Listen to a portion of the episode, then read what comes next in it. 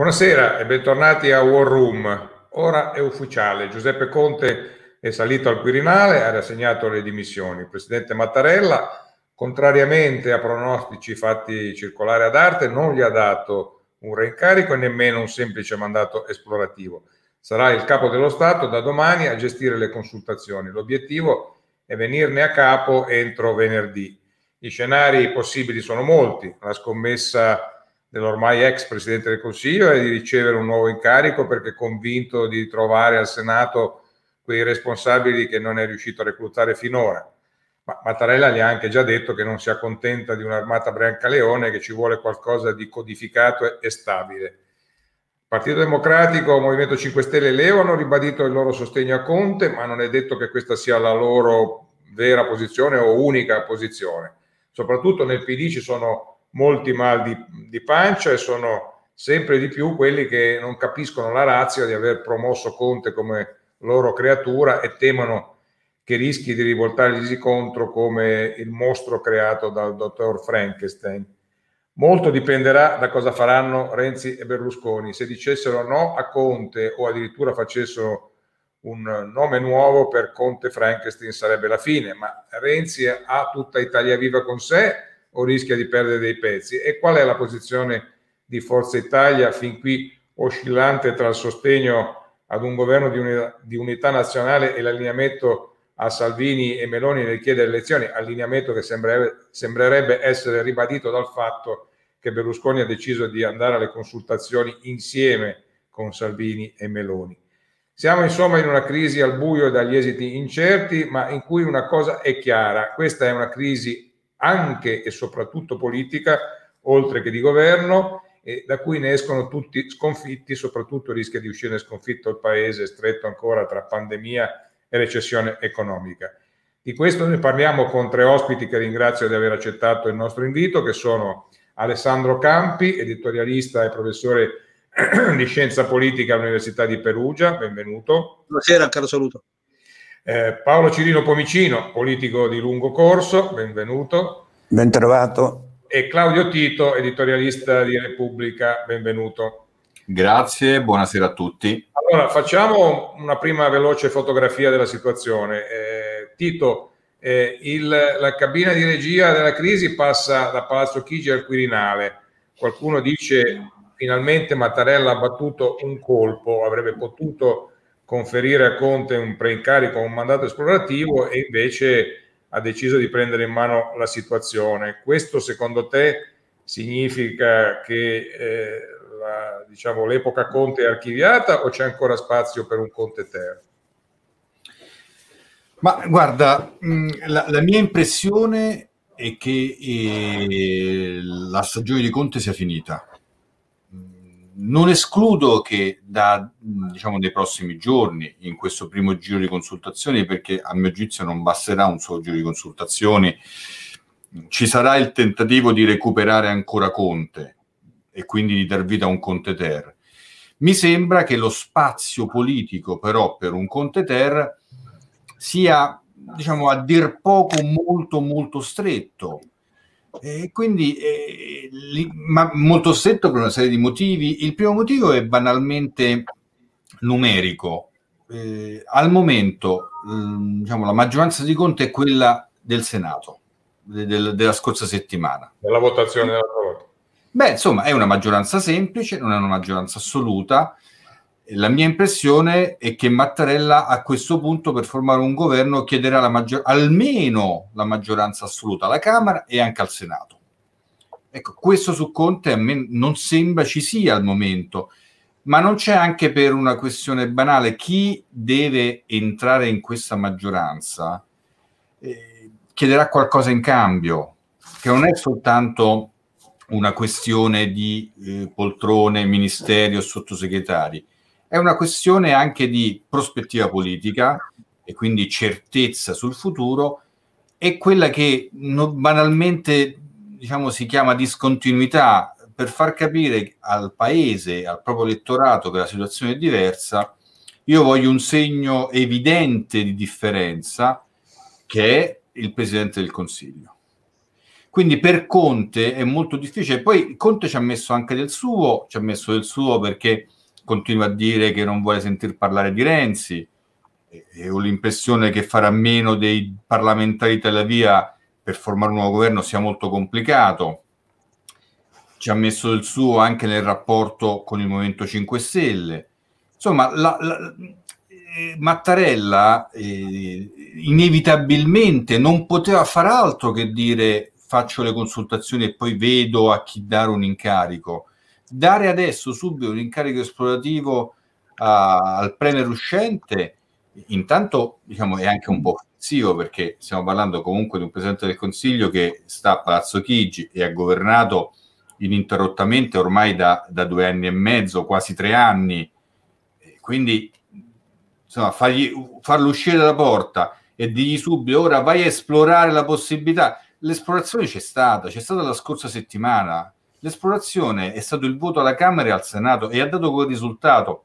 Senti, ma scusa se ti interrompo, il fatto che eh, si, venga annunciato che intorno al gruppo del MAIE, cioè del Movimento per gli Italiani all'estero, ai cinque senatori che, che già, fanno parte di quel gruppo si aggiungerebbero altri cinque, eh, se ne dovessero essere di più, cioè il, il tema è eh, il numero dei responsabili, ammesso che Conte sia in grado di trovarli nel giro di 24-48 ore, o è indifferente perché a questo punto il, il, suo, il suo ruolo è bruciato. Enrico, però faccio osservare che questo gruppo che si starebbe costituendo al Senato di 10 senatori è fatto da senatori che la scorsa settimana hanno già votato a favore del governo Conte.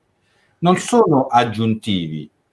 Quindi non è che cambia sezione, cioè cambia perché si crea un contenitore dove eventualmente se qualcuno dell'UDC, non credo, o, o una parte di Forza Italia, forse possibile, possono trasferirsi da lì in quest'altro contenitore, ma al momento quei dieci senatori sono già parte della maggioranza che la scorsa settimana ha votato Conte, quindi la situazione in termini numerici insomma non è cambiata, non è cambiata, almeno per il momento non è cambiata. Fammi chiedere a Pomicino se eh, a questo punto, sulla base anche dell'analisi che ci ha fatto Claudio Tito se eh, i veri protagonisti diventano da adesso in avanti Renzi e Berlusconi, cioè se metteranno un veto su Conte o se eh, diranno un altro nome, se il Cavaliere si dirà disposto a, ad entrare in una maggioranza allargata, insomma sono loro sembrerebbe a, a, poter aprire il gioco e nel caso PD e 5 Stelle eh,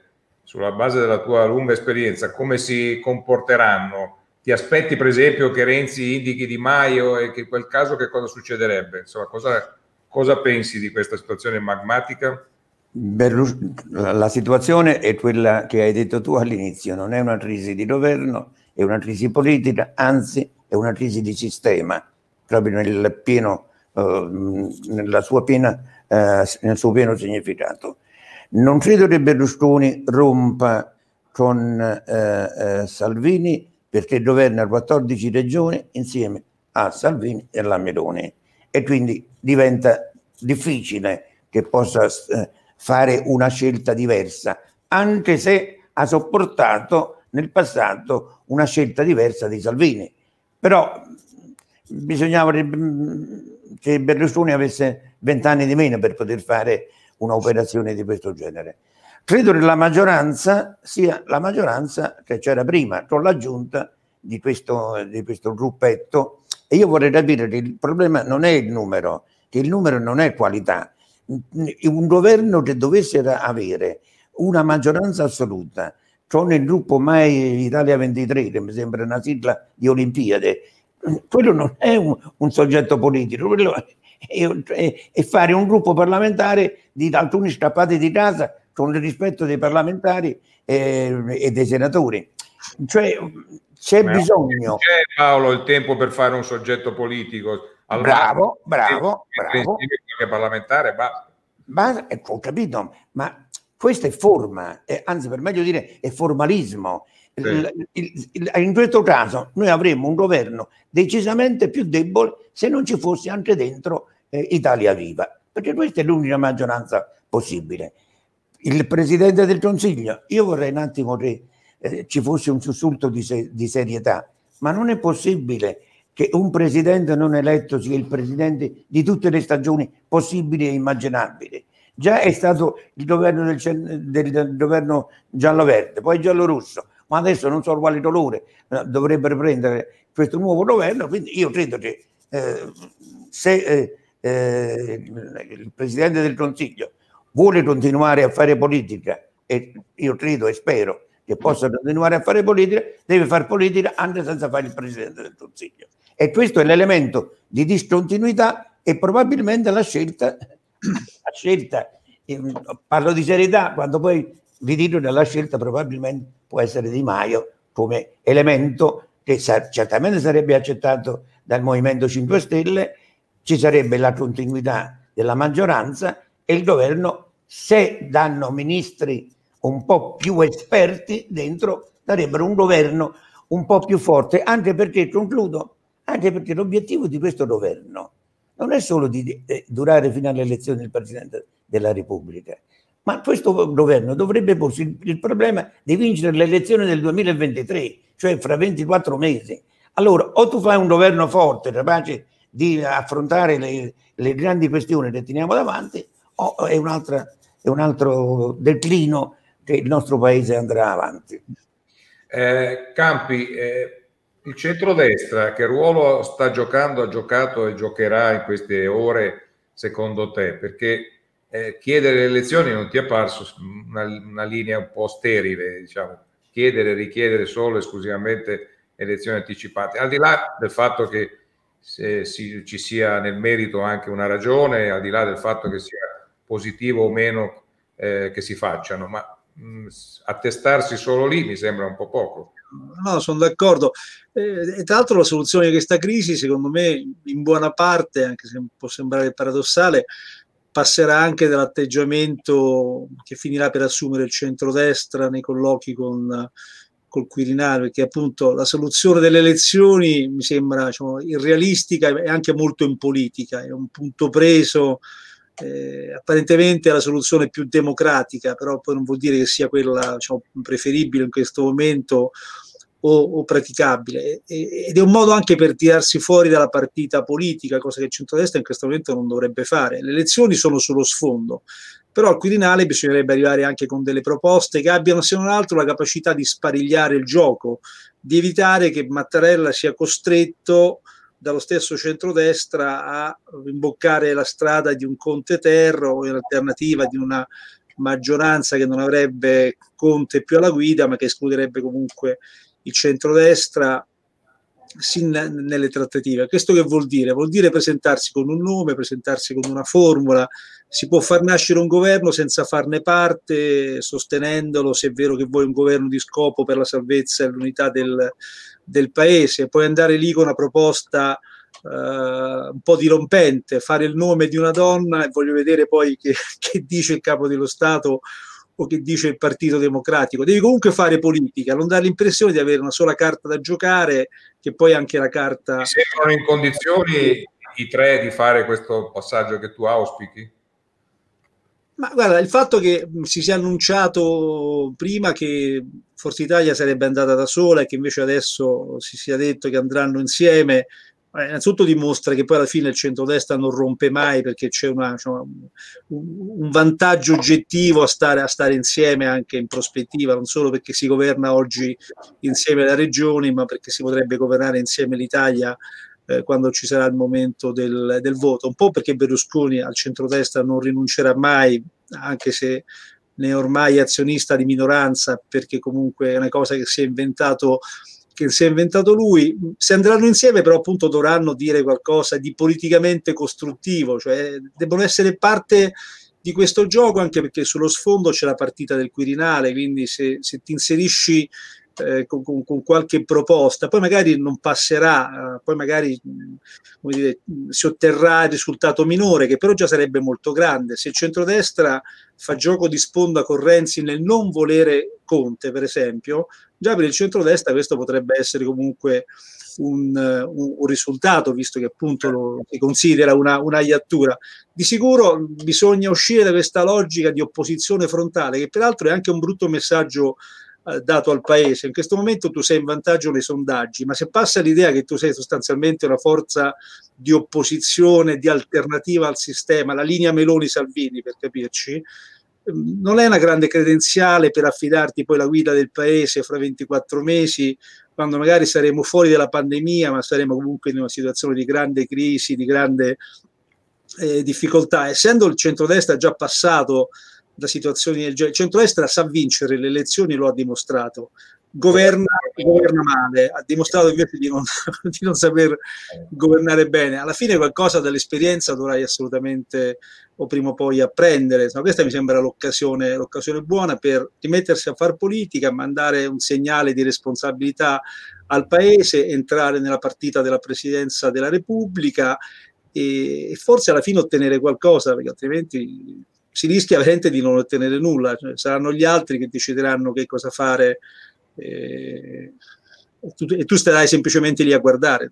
Claudio, l'unica proposta dirompente, scusate se mi eh, intervengo senza essere chiamato, sarebbe quello di dire, beh, la, la situazione è gravissima sotto il profilo sanitario e ancora più grave sotto il profilo economico e finanziario, del quale non sempre si discute si faccia un governo di unità nazionale e si chiami una grande personalità al di fuori dei partiti.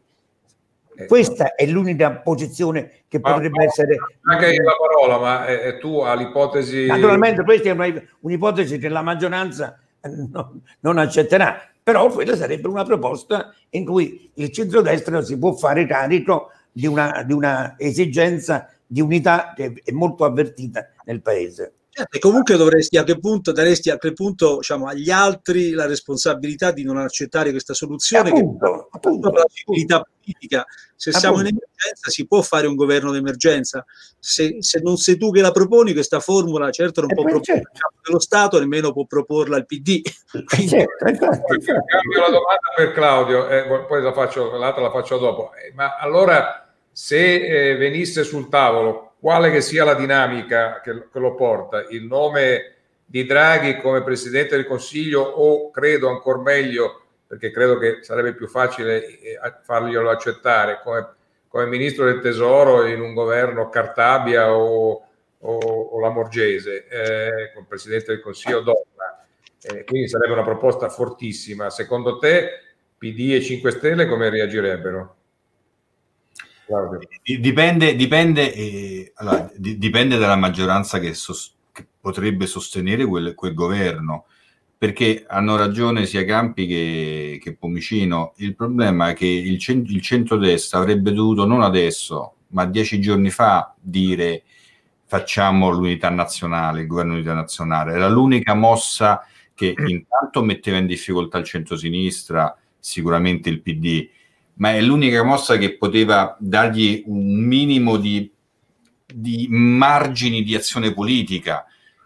Io devo dire che ho l'impressione che né Salvini né Meloni siano in grado di eh, fare un'operazione del genere. Perché, come dicevamo prima, eh, qui noi non siamo di fronte soltanto a, a una crisi di governo e nemmeno a una crisi politica io, secondo me è un passo ulteriore. Siamo di fronte a una crisi del sistema politico come lo abbiamo conosciuto negli ultimi dieci anni. È una crisi del sistema politico perché abbiamo il più grande partito che è in Parlamento che sta scomparendo, cioè il Movimento 5 Stelle. I rapporti di forza dentro il centrodestra sono completamente cambiati.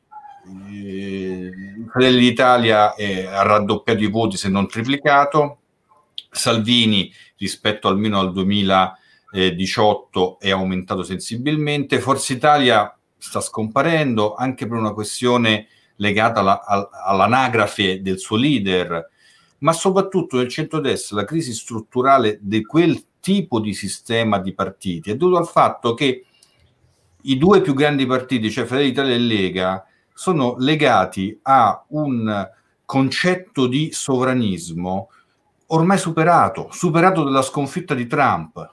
Sono dei sovranisti nazionali senza il sovranismo internazionale che copriva come un grande eh, ombrello eh, Trump.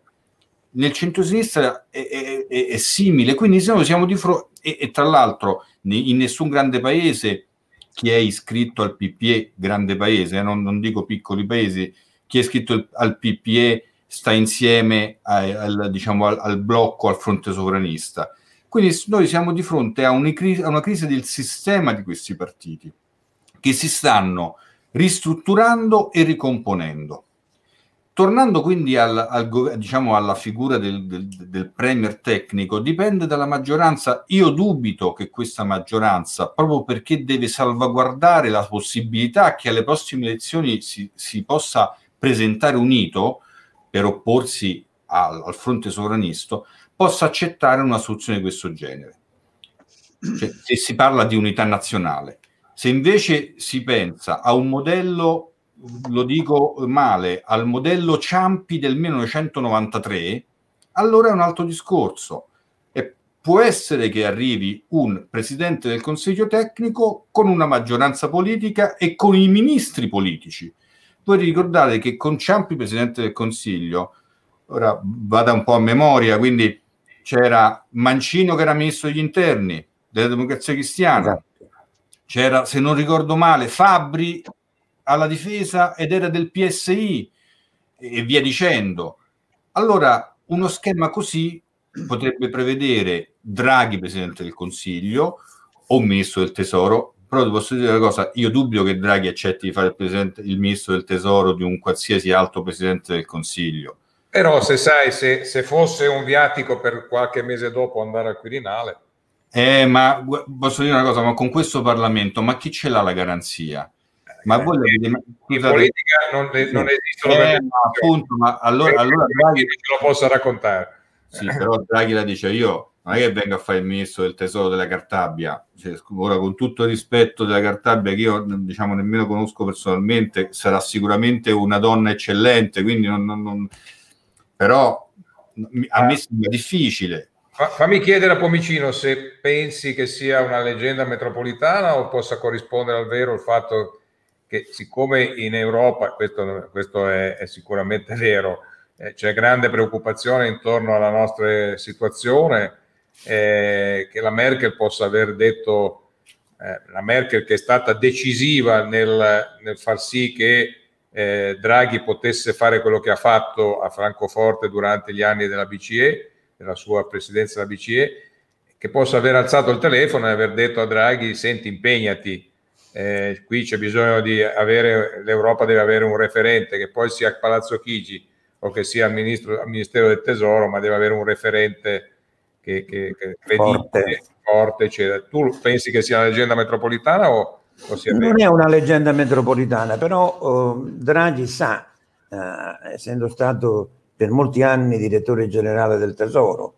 sa che um, il, il prossimo anno sarà usurante per qualsiasi governo e per qualsiasi ministro del tesoro, vista la gravità della situazione.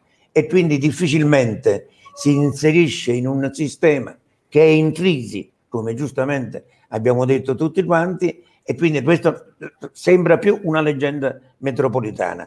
Però io vorrei dire a chi ci ascolta un'aspirazione, perché noi parliamo della crisi di sistema, piuttosto che impegnarci a prevedere che cosa accadrà.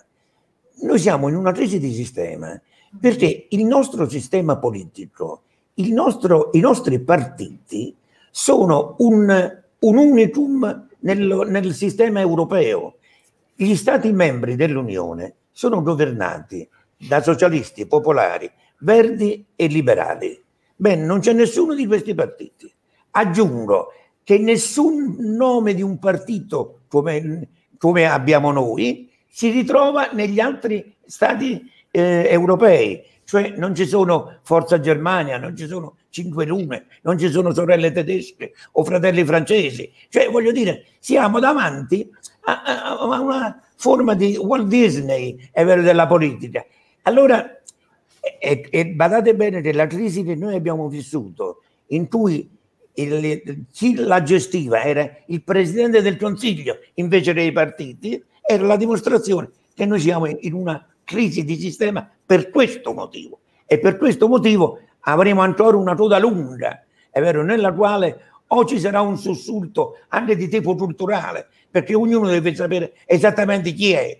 Abbiamo eh, vissuto per anni scoprendo la terza via che non c'era, ma o si ritorna a delle culture novecentesche che per quanto affannate sono ancora quelle che governano.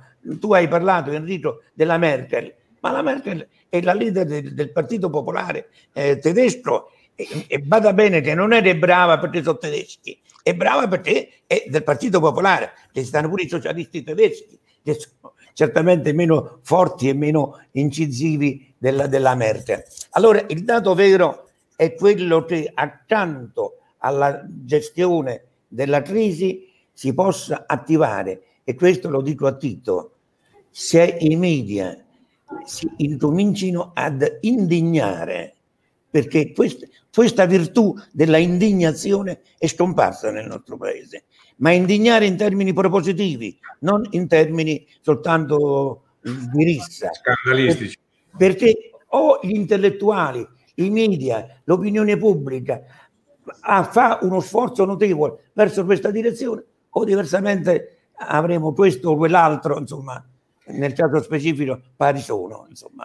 Campi, però quello che dice Pomicino, è, è, è, è quello, che fa Pomicino è una fotografia che risale al 1994, non è degli ultimi anni, non, non, eh, diciamo che, che, che la, la, la, l'arrivo dei 5 Stelle può aver reso patologico una cosa che però era già così molto prima, insomma, e, e, e quindi conseguentemente eh, io che sono perfettamente d'accordo con quel che dice Pomicino, con quel che auspica Pomicino, mi rendo conto che nel breve questo passaggio è difficile che, che si realizzi. Allora, cosa può essere fatto oggi che possa mettere le basi domani di quel che Pomicino dice?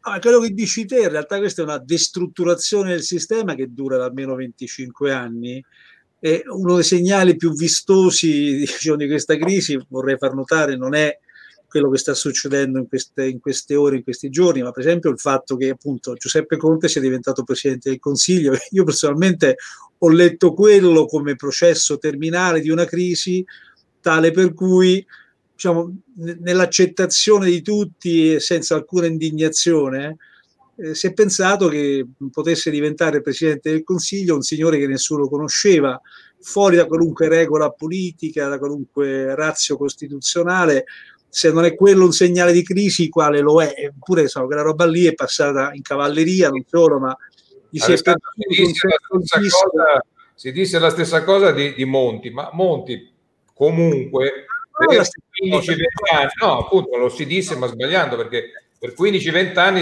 è, è, stato un editorialista del Corriere della Sera che ha spiegato sulle pagine del Corriere della Sera che era un mezzo per fare politica con altri strumenti. Eh, è stato dieci anni commissario europeo. No, ma no, ma appunto, dieci anni commissario europeo.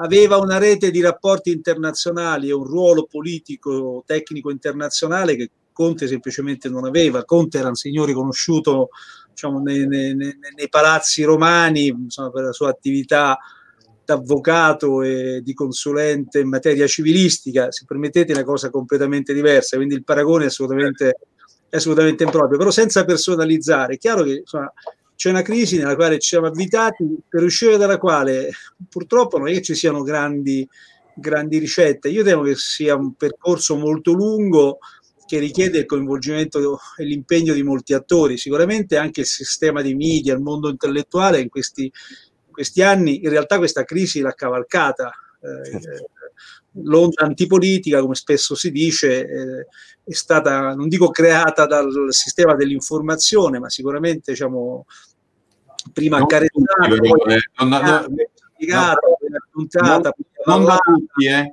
poi legittimata e, e alla fine anche il sistema dell'informazione ne è stato travolto. Se oggi eh, non si leggono i giornali o si considera quello che, scrive, che scrivono i giornali poco autorevole perché l'antipolitica ha tolto autorevolezza a qualunque forma di potere organizzato, che sia la scienza, che sia la politica, che sia l'informazione, che sia l'università. Quindi è un prezzo che stiamo pagando tutti a questa folle retorica che però appunto in molti abbiamo accarezzato.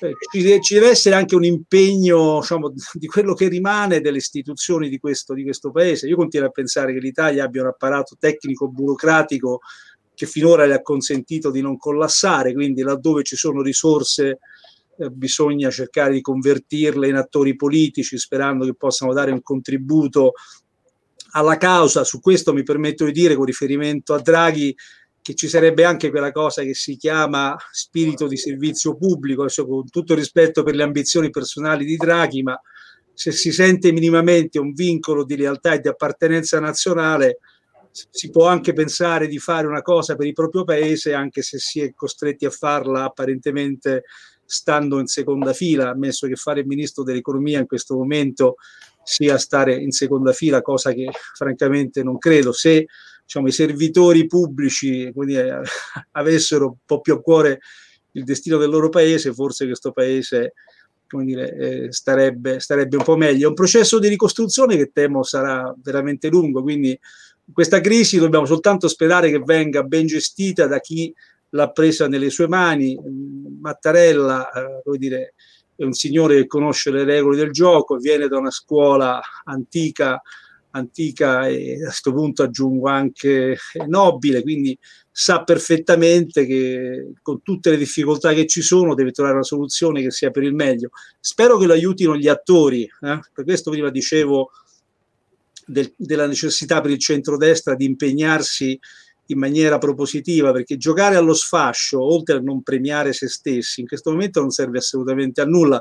Quale sia la formula non lo sa nessuno, ma se nessuno fa uno sforzo anche diciamo, di fantasia in questo momento, uno sforzo diciamo, progettuale, eh, chiaramente non se ne esce, dovremo accontentarci di quello che i numeri poi alla fine eh, ci daranno. Siccome stiamo dicendo che il problema non è di numeri, ma di minima qualità politica, bisogna che tutti facciano uno sforzo a destra o a sinistra perché il governo che nasca, quale che sia, abbia anche una sua minima caratura politica, che è la condizione necessaria perché possa chiudere questa legislatura facendo delle cose nell'interesse generale, altrimenti sarà uno stilicidio da qua alla, alla, alla fine della legislatura e francamente non serve. Grazie Alessandro. Però eh, la previsione ultima è che in realtà si, ci sarà una riedizione della vecchia maggioranza, Italia Viva compresa, con l'aggiunta di questo gruppo eh, di eh eh, di, di, non dico la parola che ho detto prima, insomma, di,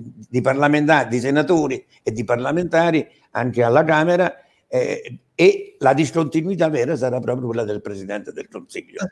Perché diversamente la gente dovrebbe dire qui ci vogliono, bisogna riaprire i manicomi, perché se dovesse essere alla stessa maggioranza lo stesso Presidente del Consiglio, vabbè ragazzi, ma non, che, ma, insomma. Che effetto ti fa che sia un democristiano come te, Tabacci, a tessere questa tela?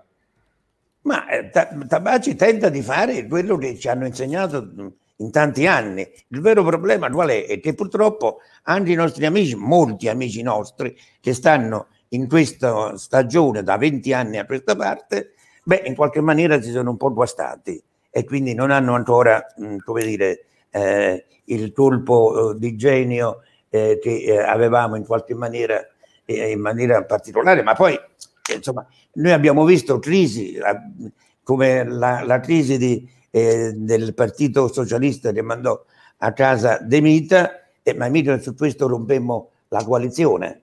Cioè eh, il problema è che il pallino l'hanno sempre tenuto in mano i partiti, in un sistema parlamentare li tengono in mano i gruppi parlamentari e i partiti. Ma non ci sono più i partiti. Bravo, ecco, ma è questo il tema del quale parlavamo prima. Ma, ma... oggi i governatori, ognuno sembra un partito a sé?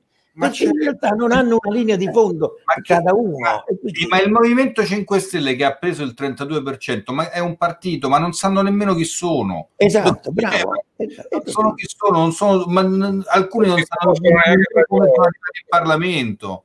È così, è così. Ma il dato drammatico è che nessuno li educa, Tito. Il Partito Democratico in, questi ultimi, in quest'ultimo anno e mezzo ha fatto delle cose che non condivideva, contro le quali aveva votato, è vero, e le ha fatte ordine, proprio per il mantenimento è vero, del, del, di, di, un governo che era egemonizzato da, da, persone. Oltretutto, badate bene, in questo governo eh, i 5 Stelle avevano il Presidente del Consiglio, il Ministro degli Esteri, il Ministro dello Sviluppo Economico e il Ministro della Giustizia. Eh, voglio dire, un, una cosa che um, probabilmente la DC insieme non, non, non, aveva mai avuto, perché sono cose estremamente importanti. Quindi ha ragione Tito, su questo l'anomalia è questa, l'anomalia che ha poi infettato un po' tutto il sistema. Insomma, alla fine avere... avremo un pentapartito senza partiti. Esatto, un pentapartito con la discontinuità del Presidente del Consiglio per dare il tempo ai partiti e agli intellettuali e agli uomini di buona volontà di cominciare a fare un ragionamento totalmente diverso, preoccupati, indignati, ma anche disponibili e generosamente a dare una mano a questo paese. Io credo di essere un uomo di buona volontà, così come lo descrive Pomicino, ma lo faccio dal 94 e troppo tempo. Eh beh, per andare in paradiso ci vogliono molti anni. Continueremo, ma tanto tempo è passato. Bene, grazie ad Alessandro Campi, a Paolo Cirino Pomicino e a Tito. Noi ci vediamo domani con un'altra War Room. Parleremo di Fiat, anzi no, ora si chiama Stellantis. Arrivederci, grazie. Nuovo, buonasera. Buonasera a tutti.